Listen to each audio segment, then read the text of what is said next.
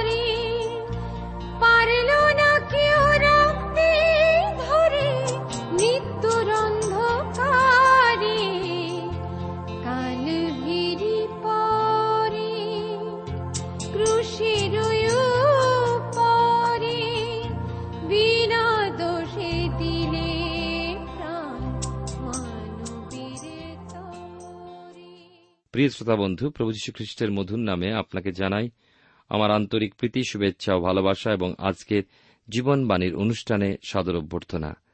জীবনবাণীর অনুষ্ঠানে ধারাবাহিক আলোচনায় আমি আপনাদের কাছে বাইবেলের পুরাতন নিয়মের ইয়বের বিবরণ থেকে আলোচনা করছি। গত অনুষ্ঠানে আমরা ইলিহুর প্রথম বক্তৃতা শুনেছি কিছুক্ষণ, বত্রিশের অধ্যায় প্রথম সাতটি পদে। এখন আমরা তার পরের অংশ থেকে আলোচনা করব। আসুন আমরা আট থেকে বারো পদ পর্যন্ত পাঠ করি। কিন্তু মানুষের মধ্যে আত্মা আছে। সর্বশক্তিমানের নিঃশ্বাস তাহাদিওকে বিবেচক করে। মহতেরাই যে জ্ঞানবান তাহা নয়, প্রাচীনেরাই যে বিচার বোঝেন তাহাও নয়। অতএব আমি বলি, আমার কথা শুনুন। আমিও আপন মত প্রকাশ করি। দেখুন, আমি আপনাদের কথার অপেক্ষা করিয়াছি, আপনাদের হেতুবাদে কান দিয়াছি, যাবৎ আপনারা কি বলিবেন খুঁজিতেছিলেন। আমি আপনাদের কথায় নিবিষ্ট মনা ছিলাম, কিন্তু দেখুন, আপনাদের মধ্যে কেউই ইয়বের দোষ ব্যক্ত করেন নাই, তার কথার উত্তর দেন নাই। ঈশ্বর তার আপন পঠিত বাক্যের দ্বারা আমাদের প্রত্যেককে আশীর্বাদ করুন। আলোচনায় যাবার পূর্বে আসুন, ঈশ্বর হাতে অবনত হই, প্রার্থনায় যাই। প্রেমময় পিতা, ঈশ্বর, তোমার পবিত্র নামে ধন্যবাদ করি। আজকের এই সুন্দর সময় সুযোগের জন্য, তোমার অপূর্ব উপস্থিতির জন্য। তোমায় ধন্যবাদ দিই আমাদের প্রত্যেক শ্রোতা বন্ধুর জন্য যারা নিয়মিত এই অনুষ্ঠান শুনছেন এবং আজকে যারা প্রথমবার এই অনুষ্ঠানে যোগ দিলেন, তাদের সকলকে তুমি বিশেষ করে আশীর্বাদ করো। তাদের ব্যক্তিগত জীবনে, তাদের পরিবারে, তাদের কার্যক্ষেত্রে, তাদের ব্যবসা বাণিজ্যে, তাদের গৃহপালিত পশু এবং তাদের চাষ আবাসে যেন প্রভু তার, তারা সর্ববিষয় তোমার উপরে নির্ভর করতে শেখেন। তুমি যে মঙ্গলময় ঈশ্বর, তা যেন উপলব্ধি করেন। অন্যায়ের সঙ্গে জীবন ধারণ নয়, কিন্তু পবিত্রতা এবং ন্যায়ের সঙ্গে যে জীবন, সেই জীবনে তোমার আশীর্বাদ থাকে। তুমি সাহায্য করো যেন এই ইয়বের বিবরণ থেকে আমরা যেন শিক্ষা লাভ করতে পারি। তুমি আমাদের সঙ্গে কথা বলো। আমাদের দেশকে আশীর্বাদ করো, আমাদের সকল দেশনাদেরকে আশীর্বাদ করো। সকলকে সুখে শান্তিতে থাকতে সাহায্য করো। তোমার নিরাপত্তা দ্বারা ঘিরে রাখো। সকল ধন্যবাদ, গৌরব, মহিমা শুধুমাত্র তোমাকে দান করে। প্রার্থনা তোমার যিশু নামে চাই। আমেন।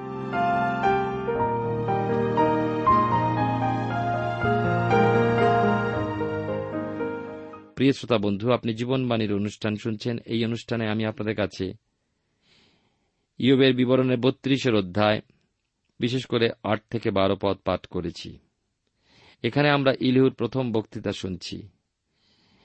এখানে ইলিহুর কথাগুলো খুবই তাৎপর্যপূর্ণ, যদিও বয়সে নবীন তিনি, কিন্তু সমাজদার এক যুবক। বর্তমানকালে বিশ্বাসীবৃন্দ পবিত্র আত্মার দান লাভ করেন। পবিত্র আত্মা বিশ্বাসীর জীবনে বাস করেন।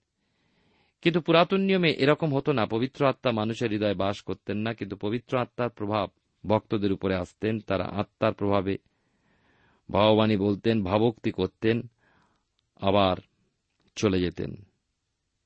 যেমন আমরা পাই পুরাতন নিয়মে যাত্রা পুস্তক একত্রিশের হৃদয় দুই তিন পদে ঈশ্বর মসিকে বলছেন, আমি জিহুদা বংশীয় হুরের পৌত্র, উরির পৌত্র, বৎসলের নাম ধরিয়া ডাকিলাম।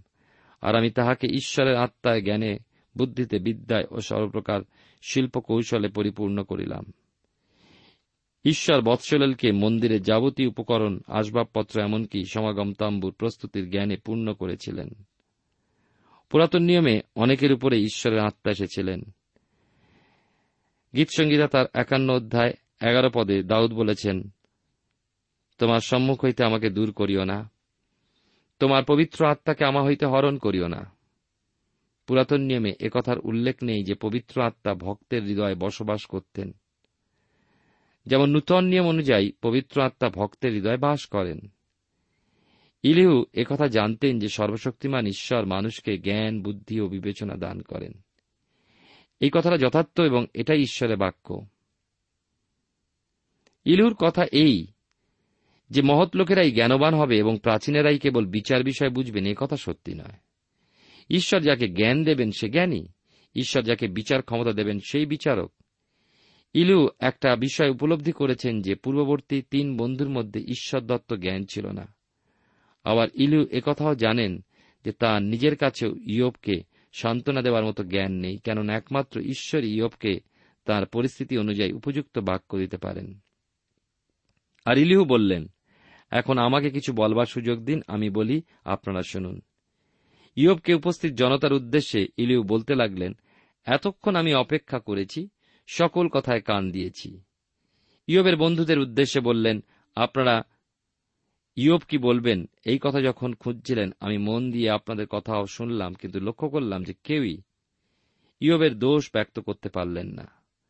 তেরো পদে লেখা আছে, তবে বলিবেন না, আমরা জ্ঞান পাইয়াছি, উহাকে পরাস্ত করা ঈশ্বরের সাধ্য, মানুষের অসাধ্য। ইলু ইয়বের বন্ধুদের উদ্দেশ্য করেই বললেন যে আপনারা কথা বলবেন না যে আমরা এই জ্ঞান পেয়েছি যে ইয়বকে পরাস্ত করা মানুষের কাজ নয়। একমাত্র ঈশ্বরই পারেন। ইয়ব প্রায় ভগ্নচূর্ণ অবস্থায়। সব খোয়া গেছে এমনকি দশ সন্তান ও আবার সর্বাঙ্গে বিস্ফোড়া বলতে একেবারে থ্যাঁতলা নলে পরিণত হয়েছেন। দুঃখ, ব্যথা, বেদনা এমনকি অনুশোচনা নিজ পাপের জন্য এ মানুষের অন্তর থেকে আসে। এ বিষয়ে রাজা দাউদ বুঝেছিলেন একান্নর গীতে সতেরো পদে লেখা আছে, ঈশ্বরের গ্রাহ্য ভলি ভগ্ন আত্মা, হে ঈশ্বর, তুমি ভগ্ন চূর্ণ অন্তঃকরণ তুচ্ছ করিবে না। আত্মধার্মিক অহংকারী একগুয়ে এদের জন্য ঈশ্বরের কাছে জবাব আছে। ইলিহু আশা করেছিলেন যে ইয়বের তিন বন্ধুই উপযুক্ত বিষয়টা তুলে ধরবে, কিন্তু দেখা গেল ইয়বকে উত্তর না দিতে পেরে তারা সরে দাঁড়াল। চোদ্দ থেকে বাইশ পদে আছে, ফলে তিনি আমার বিরুদ্ধে কিছুই বলেন নাই, আমিও আপনাদের বক্তৃতায় তাহাকে উত্তর দিব না। উহারা ক্ষুব্ধ হইলেন আর উত্তর করেন না, উহাদের বলিবার আর কথা নাই। আর কেন অপেক্ষা করিব? উহারা তো কিছুই বলেন না, উহারা স্থগিত হইলেন, কিছু উত্তর করেন না। আমিও যথাসাধ্য উত্তর করিব, আমিও আপন মত প্রকাশ করিব, কেননা আমি কথায় পরিপূর্ণ, আমার অন্তরস্থ আত্মা আমাকে প্রবর্তনা করিতেছে। দেখুন, আমার উদর বদ্ধ দ্রাক্ষারসের মতো তাহা নূতন কুপার ন্যায় ফাটিয়া যায় যায় হইয়াছে।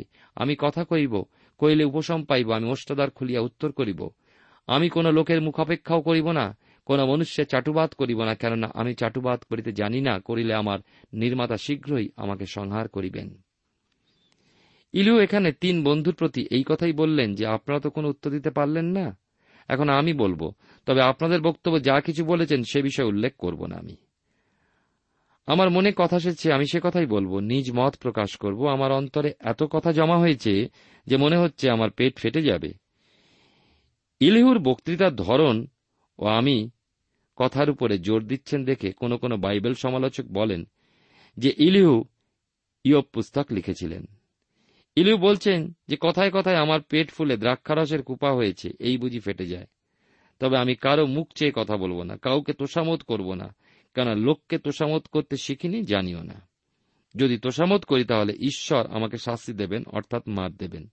দেখা যাক ও শোনা যাক, এখন ইলিউ কি বলেন যা তেত্রিশের অধ্যায় আমরা পাব। এক থেকে চার পদে দেখি লেখা আছে, যা হোক, ইয়ব বিনয় করি আমার কথা শুনুন, আমার সকল বাক্যে কর্ণপাত করুন, দেখুন, আমি এখন মুখ খুলিয়াছি, আমার তালুস্থিত জিহ্বা কথা কইতেছে, আমার বাক্য মনের সরলতা দেখাইবে, আমার ওষ্ঠাদা যাহা জানে সরলভাবে কইবে ঈশ্বরের আত্মা আমাকে রচনা করিয়াছেন, সর্বশক্তিমানের নিঃশ্বাস আমাকে জীবন দেন। আমরা দেখি বিনয়ের সঙ্গেই ইলিউ শুরু করলেন তার বক্তব্য। আমার কথা শুনুন, আমি অনেক কথা বলব। আমার কথা সহজ সরল, কোনো প্রকার ঘোর প্যাচ নেই। প্রাণের সরলতায় কথা বলবেন। ইয়ব তিনি ঈশ্বরের সাক্ষাতে একই পর্যায়ে দাঁড়িয়ে আছেন। ইয়ব ঈশ্বরকে ভয় করেন, ইলিহ, তিনিও ঈশ্বরকে ভয় করেন। ইলিহু বলছেন যে ঈশ্বর তাকে সৃষ্টি করেছেন এবং ঈশ্বরের আত্মা তার মধ্যে রয়েছেন, সেই আত্মা ইলিহুকে কথা বলতে সাহায্য করবেন। বাইবেলের নতুন নিয়মে প্রথম পিত তার চারের অধ্যায় এগারো পদে লেখা আছে, যদি কেউ কথা বলে, সে এমন বলুক যেন ঈশ্বরের বাণী বলিতেছে। এটা ঠিক কথা, প্রচারক ঈশ্বরের বাক্যে জোর দিক, অন্যান্য কথা মানুষ অনেক শুনেছে, সর্বদাই শুনছে। ঈশ্বরে বাক্য খ্রিস্ট এবং যিশু ঈশ্বরের পুত্র, সুতরাং যিশুর বাক্য ঈশ্বরের বাক্য। পাঁচ, ছয় পদে লেখা আছে তেত্রিশের অধ্যায়। ইয়োপ তা তেত্রিশের অধ্যায়। আপনি যদি পারেন আমাকে উত্তর দিন আমার সম্মুখে বাক্য বিন্যাস করুন, উঠিয়া দাঁড়াউন। দেখুন, ঈশ্বরের কাছে আমিও আপনার মতো, আমিও মৃত্যুকা হইতে গঠিত হইয়াছি। ইয়োবের দুরবস্থার সময় তিনি চাইছিলেন যেন একজন মধ্যস্থ ব্যক্তি ইয়োব ও ঈশ্বরের মধ্যে দাঁড়ান। তিন বন্ধু ইলিফাস, বিলদদ ও সোফর এরা কেউই কিন্তু ওই কাজটি করলেন না, কিন্তু ইয়োবকে দোষ দিয়েই গেলেন। ইলেও কিন্তু বলছেন, হে ইয়োব, আপনি যদি পারেন আমায় উত্তর দিন। ঈশ্বরের সাক্ষাতে আপনিও আমি, আমরা ভিন্ন নয়। ঈশ্বর আমাকেও মাটি দিয়ে সৃষ্টি করেছেন। ইলিহু ইয়োবের মধ্যস্থা করার জন্য ঈশ্বরের সামনে দাঁড়াতে প্রস্তুত আছেন। ইলুর এই কথায় বোঝা যাচ্ছে যে মানুষের জন্য একজন মধ্যস্থের প্রয়োজন আছে, যিনি মানুষের হয়ে ঈশ্বরের সাক্ষাতে দাঁড়াতে পারবেন। সেই মধ্যস্থ ব্যক্তি হবেন একজন প্রকৃত মানুষ। সাত থেকে নয় পদে লক্ষ্য করুন। দেখুন, আমার ভয়ানকতা আপনাকে ত্রাসযুক্ত করিবে না, আমার ভার আপনার দুর্বহ হইবে না। আপনি আমার কর্ণগোচরে এই কথা কইয়াছেন, আমি এই বাক্যের ধ্বনি শুনিতে পাইয়াছি, আমি সূচি, আমার অধর্ম নাই, আমি নিষ্কলঙ্ক, আমাতে অপরাধ নাই। আমরা দেখতে পাচ্ছি এখানে, ইলিউর কথা হচ্ছে যে ওই দীর্ঘ সময় তিনি ইয়ব ও তার তিন বন্ধুর মধ্যে সমস্ত কথাবার্তা শুনেছেন। ইয়বের কথাও মন দিয়ে শুনেছেন। ইয়ব তার দুরবস্থার জন্য ঈশ্বরকে দোষী করেছেন। ইলিউ ইয়বকে তাই বললেন যে, ঈশ্বর মানুষের সঙ্গে তুলিও নয়। কখনো তিনি অতি মহান, তার তুলনা হয় না। সুতরাং ঈশ্বরকে দোষী করা যায় না। দশ থেকে বারো পদে দেখুন। দেখো, তিনি আমার বিরুদ্ধে ছিদ্র অন্বেষণ করেন, আমাকে আপনার শত্রু গণনা করেন। তিনি আমার চরণ নিগড়ে বদ্ধ করেন, আমার সমস্ত পথ নিরীক্ষণ করেন। দেখুন, এ বিষয়ে আপনি যথার্থবাদী নহেন। আমি আপনাকে উত্তর দিই, কেননা মর্ত অপেক্ষা ঈশ্বর মহান। ইলিও খুব স্পষ্ট, দৃঢ় মন্তব্য রাখলেন। তিনি বললেন যে, মানুষের চেয়ে ঈশ্বর মহান। এ মন্তব্য হল স্বতঃসিদ্ধ। সবাই জানে, স্বীকারও করে। তথাপি দেখি কিছু মানুষ নিজেকে ঈশ্বরের আসনে রাখতে চায়। ওই লোকেরা দেখায় যে তারা স্বর্গের বিষয় অনেক কিছু জানেন, যেন স্বর্গের সঙ্গে তাদের সরাসরি যোগ আছে। স্বর্গের খবর তারা দিন প্রতিদিন পাচ্ছে। সত্যি কি তাই? আমার বিশ্বাস শতকরা নিরানব্বই দশমিক নয় নয় জন স্বর্গ বিষয়ে কিছুই আমরা জানি না। তেরো পদে লেখা আছে, আপনি কেন তাহার সহিত বিতণ্ডা করিতেছেন? তিনি তো আপনার কোনো কথারই তু বলেন না। ইলেহুর কথা হচ্ছে, ঈশ্বরের সাথে আপনি কি বাঘ বিতণ্ডা করতে পারেন? তিনি ঈশ্বর। কোন বিশেষ দলের মুখের দিকে চেয়ে নেই বা জনসাধারণ এর কোন মন্তব্যের ধার ধারেন? প্রিয় শ্রোতা বন্ধু, প্রিয় ভাই ও বোন, ঈশ্বর আমার বা আপনার কোনো কিছু ব্যাপারের জন্য কোনো প্রকার জবাব দিতে বাধ্য নন। অনেক সময় অনেকে প্রশ্ন তোলেন, ঈশ্বর কেন আমার প্রতি এমন করলেন? সত্যি কথা বলতে কি, ওই প্রশ্নের কোনো জবাব আমার কাছে নেই, কেননা ঈশ্বর মানুষ নন যে মানুষের কাছে পরামর্শ নিয়ে কিছু করবেন। ঈশ্বর আমাদের বলেছেন, তোমরা আমাদের নির্ভর করো। তিনি তো এ প্রতিশ্রুতি দেননি যে আমি তোমাকে অন্ধকার থেকে আলোতে বার করে নেব, কিন্তু তিনি বলেছেন, আমার হাতে হাত রাখো, আমি তোমাকে অন্ধকারের মধ্যে দিয়ে চালিয়ে নিয়ে যাব। চোদ্দ থেকে পনেরো পদে লেখা রয়েছে, ঈশ্বর একবার বলেন, বরং দুইবার, কিন্তু লোকে মন দেয় না। স্বপ্নে রাত্রিকালীন দর্শনে যখন মনুষ্যরা অগাধ নিদ্রায় মগ্ন হয়, শয্যায় সুযুক্ত হয়। ঈশ্বর যেমন তার বাক্যের মধ্যে দিয়ে কথা বলেন, আবার যখন প্রয়োজন বোধ করেন, স্বপ্নের মধ্যে দিয়ে জানিয়ে দেন। ষোলো সতেরো পদে লেখা রয়েছে, তখন তিনি মনুষ্যদের কর্ণ খুলিয়া দেন, তাহাদের শিক্ষা মুদ্রাঙ্কিত করেন, যেন তিনি মনুষ্যকে দুষ্কর্ম হইতে নিবৃত করেন, যেন মনুষ্য হইতে অহংকার গুপ্ত রাখেন। ইয়বের আসল রোগ মনের রোগ, আর ভীষণ রোগ, রোগটা হচ্ছে কি? অহংকার। এই রোগ অনেকের মধ্যেই আছে, আমার মধ্যেও আছে, কি জানি? আপনি আপনার কথা জানেন তো। ইলিউ বলছেন যে ঈশ্বর এই রোগ দূর করতে বলেছেন। ইয়ব অনর্থক তর্ক করেছে, হয়তোবা ইয়ব ঈশ্বরকে ঠিকমতো বুঝতে পারেননি, তাই মানুষের সাথে ঈশ্বরের ব্যবহার বিষয়ে বুঝতে পারেননি। ঈশ্বর অবশ্যই ধার্মিক, কে পরীক্ষা করেন, কিন্তু তার দৃষ্টি কখনো ফিরিয়ে নেন না, কেননা আমাদের প্রতি তার প্রগাঢ় ভালোবাসা আছে। সুতরাং ধার্মিকের প্রতি তার ভালোবাসা আরও কত গভীর। আমরা দেখি তেত্রিশের অধ্যায় উনত্রিশ তিরিশ পদে কি লেখা আছে। লেখা আছে, দেখুন, ঈশ্বর এই সকল কার্য করেন, নরের সহিত দুইবার, তিনবার করেন, যেন কূপ হইতে তাহার প্রাণ ফিরাইয়া আনেন, যেন সে জীবিতদের দীপ্তিতে দেদীপ্যমান হয়। ঈশ্বর মানুষকে শাসনে রাখতে চান, যেন তারা স্বেচ্ছাচারী দুষ্ট হয়ে অনন্ত অগ্নিতে গিয়ে না পড়ে? শেষ তিনটি পদ এই অধ্যায়, তেত্রিশের অধ্যায়, একত্রিশ থেকে তেত্রিশে লেখা আছে, ইয়োব, অবধান করুন। আমার কথা শুনুন, আপনি নীরব থাকুন, আমি বলি। যদি আপনার কিছু বক্তব্য থাকে, উত্তর করুন, বলুন, কেননা আমি আপনাকে নির্দোষ করিতে চাই। যদি না থাকে, তবে আমার কথা শুনুন, নীরব হন আমি আপনাকে প্রজ্ঞা শিক্ষা দিই। ইলিহু, ইয়বকে বললেন, মন দিয়ে আমার কথা শুনুন, যদি কিছু উত্তর দেওয়ার থাকে দিন। আমি আপনাকে নির্দোষ প্রমাণ করতে চাই। আমি আপনাকে কিছু জ্ঞানের বাক্য শোনাই। এইবারে আমরা দেখব ইলিহুর দ্বিতীয় বক্তৃতা, যা রয়েছে চৌত্রিশের অধ্যায়। ইলিহুর কথা আমরা শুনছি। সেদিনের সেই ভদ্রলোক ইলিহুর আধ্যাত্মিক দৃষ্টিভঙ্গি দেখে আশ্চর্য হতে হয়। ইয়বের চরম দুর্দশার দিকে চেয়েও ইলিহু কিন্তু ঈশ্বরকে দোষারোপ করলেন না। আবার ইয়বকেও মহাপাপী বললেন না, বরঞ্চ ইয়বকে তার অভিমানের বিষয় বুঝিয়ে দেবার চেষ্টা করলেন। ইলিহু তার বক্তৃতার মধ্যে দিয়ে ইয়বকে বললেন, তুমি ঈশ্বরকে ভুল বুঝো না। এক দুই পদে লেখা আছে, ইলিহু আরও বলিতে লাগিলেন, হে বিজ্ঞেরা, আমার কথা শুনুন, হে জ্ঞানবানেরা, আমার বাক্যে কর্ণপাত করুন। ইলিহু ইয়বের তিন বন্ধুর প্রতি বললেন যে, আপনাদের কিছু বলছি, মন দিয়ে শুনুন। তিন চার পদে লেখা আছে কেননা রসনা যেমন ভক্কের স্বাদ লয়, তদ্রূপ কর্ণ কথার পরীক্ষা করে। আইসুন, যাহা ন্যায্য, তাহাই মনোনীত করি, ভালো কি আপনাদের মধ্যে নিশ্চয় করি। আমরা যখন খাদ্য খাই, আমাদের জীব স্বাদ গ্রহণ করে। তেমনি আমরা যখন মধুস্বরে গান শুনি, বাজনা শুনি, আমাদের কান আস্বাদ গ্রহণ করে। সুতরাং ভালো কিছু যদি জানতে চাই, ভালো কথা কিছু শুনি। পাঁচ থেকে নয় পদে লেখা আছে, দেখুন, ইয়ব বলিলেন, আমি ধার্মিক, কিন্তু আমার যাহা ন্যায্য ঈশ্বর তা হরণ করিয়াছেন। আমি ন্যায়বান হইল, মিথ্যাবাদী গণিত, বিনা দোষে আমি দারুণ আহত হইয়াছি। ইয়বের সদৃশ কোন ব্যক্তি আছে? তিনি জলের ন্যায় উপহাস পান করেন, অধর্মাচারীদের সঙ্গে চলেন, দুষ্ট লোকদের পথে গমন করেন। কেননা তিনি বলিয়াছেন, মনুষ্যের কিছুই লাভ নাই। যখন সে ঈশ্বরের সহিত প্রণয় রাখে। ইলিহু বললেন, দেখুন, ইয়ব বলছেন, আমি ধার্মিক, কিন্তু ঈশ্বর আমার প্রতি রূঢ় ব্যবহার করলেন। তিনি ন্যায্যভাবে আমাকে বিচার করলেন না। ইয়ব আরও বলেছেন যে, তার ওই দুরারোগ্য ব্যাধির জন্য ঈশ্বর কিছুই করলেন না। ঈশ্বরের বিরুদ্ধে ইয়বের যে মনোভাব, ঈশ্বর তার প্রতি দৃষ্টি দিচ্ছেন না। এই মনোভাব তাকে ঈশ্বর থেকে দূরবর্তী করেছে। আর সেই জন্য ইয়বের চরম হতাশা এসেছে। ঈশ্বর তার সন্তানদের ভৎসনা করতে পারেন, শাসন করতে পারেন। মনে রাখব, ঈশ্বর যা কিছু করেন আমাদের মঙ্গলের জন্য করেন। ইয়োব তার ধৈর্যের শেষ সীমা এসে পড়েছেন, আর তাই তিনি প্রতিবাদ মিছিলে যোগ দিয়েছেন। আজ যদি ইয়োব থাকতেন, আমরা দেখতে পেতাম যে ইয়োব কাঁধে ফেস্টুন নিয়ে পথ দিয়ে চলেছেন। মুখে একটি কথা, ধার্মিককে পরীক্ষা করা চলবে না চলবে না।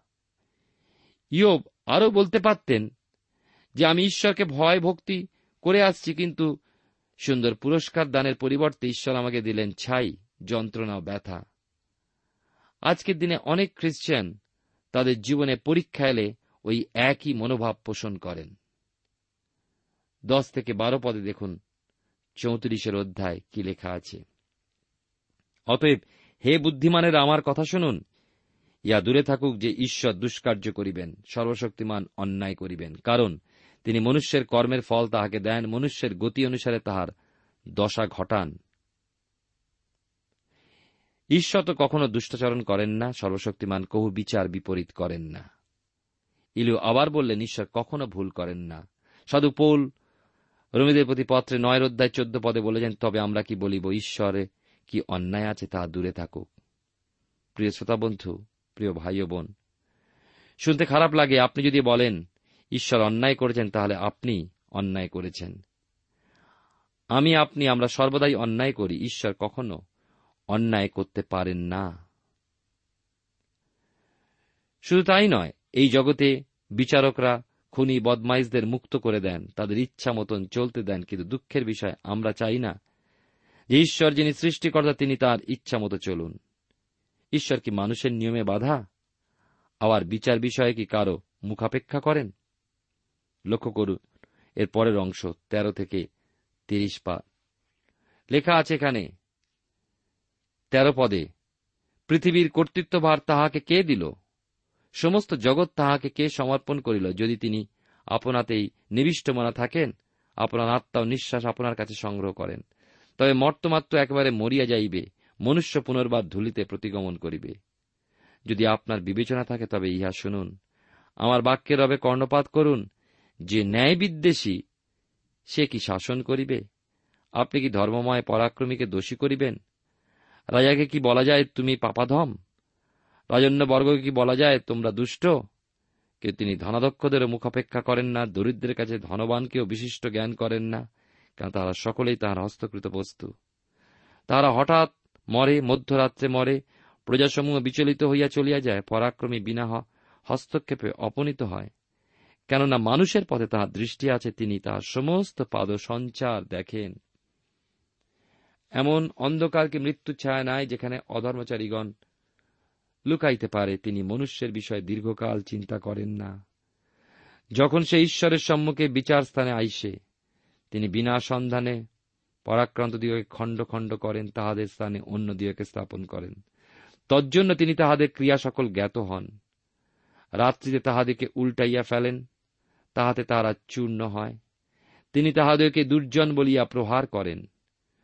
সকলের দৃষ্টি গোচরেই করেন, কারণ তাহারা তাহার অনুগমন হইতে ফিরিল। তার সমস্ত পথ অবহেলা করিল। এইরূপে দরিদ্রের ক্রন্দন তাহার নিকটে আনাইল আর তিনি দুঃখীদের ক্রন্দন শ্রবণ করিলেন। তিনি শান্তি দিলে কে দোষ দিতে পারে? তিনি মুখ ঢাকিলে কে তাহার দর্শন পাইতে পারে? জাতির বা ব্যক্তির কথা হোক, একই পামর যেন রাজত্ব না করে, প্রজাগণকে ফাঁদে ফেলিতে যেন কেহ না থাকে। কেউ কি ঈশ্বরকে বলিয়াছে, আমি শাস্তি পাইয়াছি আর পাপ করিব না? যা দেখিতে পাই না, তা আমাকে শিখাও। যদি অন্যায় করে থাকি, আর করিব না? তার প্রতিফল দান কি আপনার ইচ্ছা মতে হইবে যে আপনি তাহা অগ্রাহ্য করিলেন? মনোনীত করা আপনার কর্ম আমার নয়। অতএব আপনি যাহা জানেন বলুন। বুদ্ধিমান লোকেরা আমাকে বলিলেন, জ্ঞানবানেরা আমার কথা শুনিয়া বলিবেন। ইয়োব জ্ঞানশূন্য হইয়া কথা কইতেছেন, তাহার কথা বুদ্ধি বিবর্জিত। ঈশ্বর যদি আমাদের কোনো সাজা দেন, আমাদের উচিত আমরা যেন পূর্ব স্বভাব ত্যাগ করি। হয়তো ওই সাজার মধ্যে দিয়ে আমাদের জীবনে কোনো মঙ্গল সাধন করতে মনস্থ করেছেন। আমরা যদি কোনো পাপ করি এবং সাজা পাই, আমরা অবশ্যই সেই পাপ ত্যাগ করব। ইয়বকে যে কথা বলা হচ্ছে, সে কথা তো আমাদের ক্ষেত্রে প্রযোজ্য। আমরা জীবনে অনেক কথা বলে থাকি, কিন্তু তার মধ্যে বহু অবান্তর কথা থাকে। আমরা নির্বোধের মতো অজ্ঞানী মতো বলে যাই। ইয়ব এক পরিবেশে পড়ে অজ্ঞানীর মতো কথা বলেছিলেন। কিন্তু আমাদের মধ্যে অনেকে মহাজ্ঞানী হয়েও স্বর্গের ঈশ্বরের বিষয় মূর্খের মতো কথা বলে থাকেন। জগতের জ্ঞান দিয়ে ঈশ্বরকে জানা যায় না। শেষ দুটি পদে লেখা আছে, ছত্রিশ সাঁত্রিশ পদে, ইয়বের পরীক্ষা শেষ পর্যন্ত হইলেই ভালো, কেন তিনি অধার্মিকদের ন্যায় উত্তর করিয়াছেন, বস্তুত তিনি পাপে অধর্ম যোগ করেন, তিনি আমাদের মধ্যে হাততালি দেন আর তিনি ঈশ্বরের বিরুদ্ধে অনেক কথা বলেন। ইলিউ বলছেন, ইয়ব যেমন অবিবেচক ও অধার্মিকের মতো কথা বলেছেন, তাতে তার পরীক্ষা শেষ পর্যন্ত হলেই ভালো হয়। ইলু আরও বললেন যে, ইয়ব যতক্ষণ না আত্মপক্ষ সমর্থন করবেন, তার ওই অবস্থা থেকে উদ্ধার পাবেন না। কিন্তু ঈশ্বরের পক্ষ সমর্থন করলেই মুক্তি। ঈশ্বর আমাদের প্রত্যেককে আশীর্বাদ করুন। আগামী অনুষ্ঠানে আমরা বাকি অংশ শুনব। প্রার্থনায় যাই। প্রেমময় পিতা ঈশ্বর, তোমায় ধন্যবাদ দিই। তুমি আমাদেরকে সৃষ্টি করেছ, বহন, পালন করে চলেছ। আমাদের জীবনের সমস্ত ঘটনা ঘটে চলেছে মঙ্গলার্থে কারণ তুমি আমাদের জীবনে মঙ্গল ছাড়া অমঙ্গল করতে পারো না। সাহায্য করো সকল সংকটে যেন আমরা তোমার দিকে দৃষ্টি রাখি, এবং তুমি যে মঙ্গলের ঈশ্বর, তা স্মরণ রেখে তোমাকে যেন গৌরব, প্রশংসা দান করতে পারি। তুমি আমাদের প্রত্যেক শ্রোতা বন্ধুকে আশীর্বাদ করো। যিশুর নামে প্রার্থনা চাই। আমেন।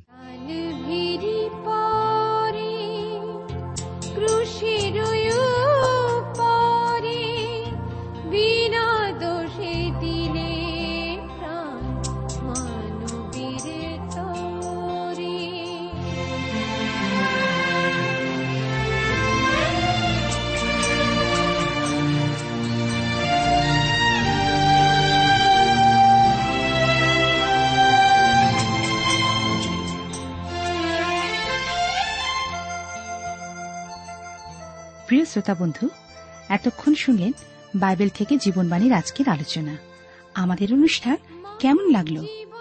যদি এই বিষয়ে আপনি আরও কিছু জানতে চান এবং আপনার যদি বাইবেল না থাকে, তাহলে বাইবেল ছাড়া এই অনুষ্ঠান আপনি কেমনভাবে বুঝতে পারছেন, আমাদের ঠিকানায় শীঘ্রই লিখে জানান। আমরা খুব খুশি হব যদি আপনি চিঠির সাহায্যে বা ফোনে এস এম এস এ অথবা ইমেলের সাহায্যে আমাদের সাথে যোগাযোগ করেন। আমাদের ঠিকানা হল Jibanbani T W R India, post box number এক ছয় নয় দুই পাঁচ, কলকাতা, সাত লক্ষ চৌত্রিশ। আবার বলছি, Jibanbani T W R India, post box number এক ছয় নয় দুই পাঁচ, কলকাতা, সাত শূন্য শূন্য শূন্য তিন চার। আমাদের ইমেলের ঠিকানা হল Bengali TTV at radio eight eight two dot com আবার বলছি Bengali TTV at radio eight eight two dot com আমাদের phone number two four three eight double zero four five two four three eight double zero four five এবং আমাদের mobile নাম্বারটা লিখে নিন nine four double three four nine seven two three five আবার বলছি nine four double three four nine seven two three five আজকের সময় এখানেই শেষ। বিদায় নিচ্ছি। নমস্কার।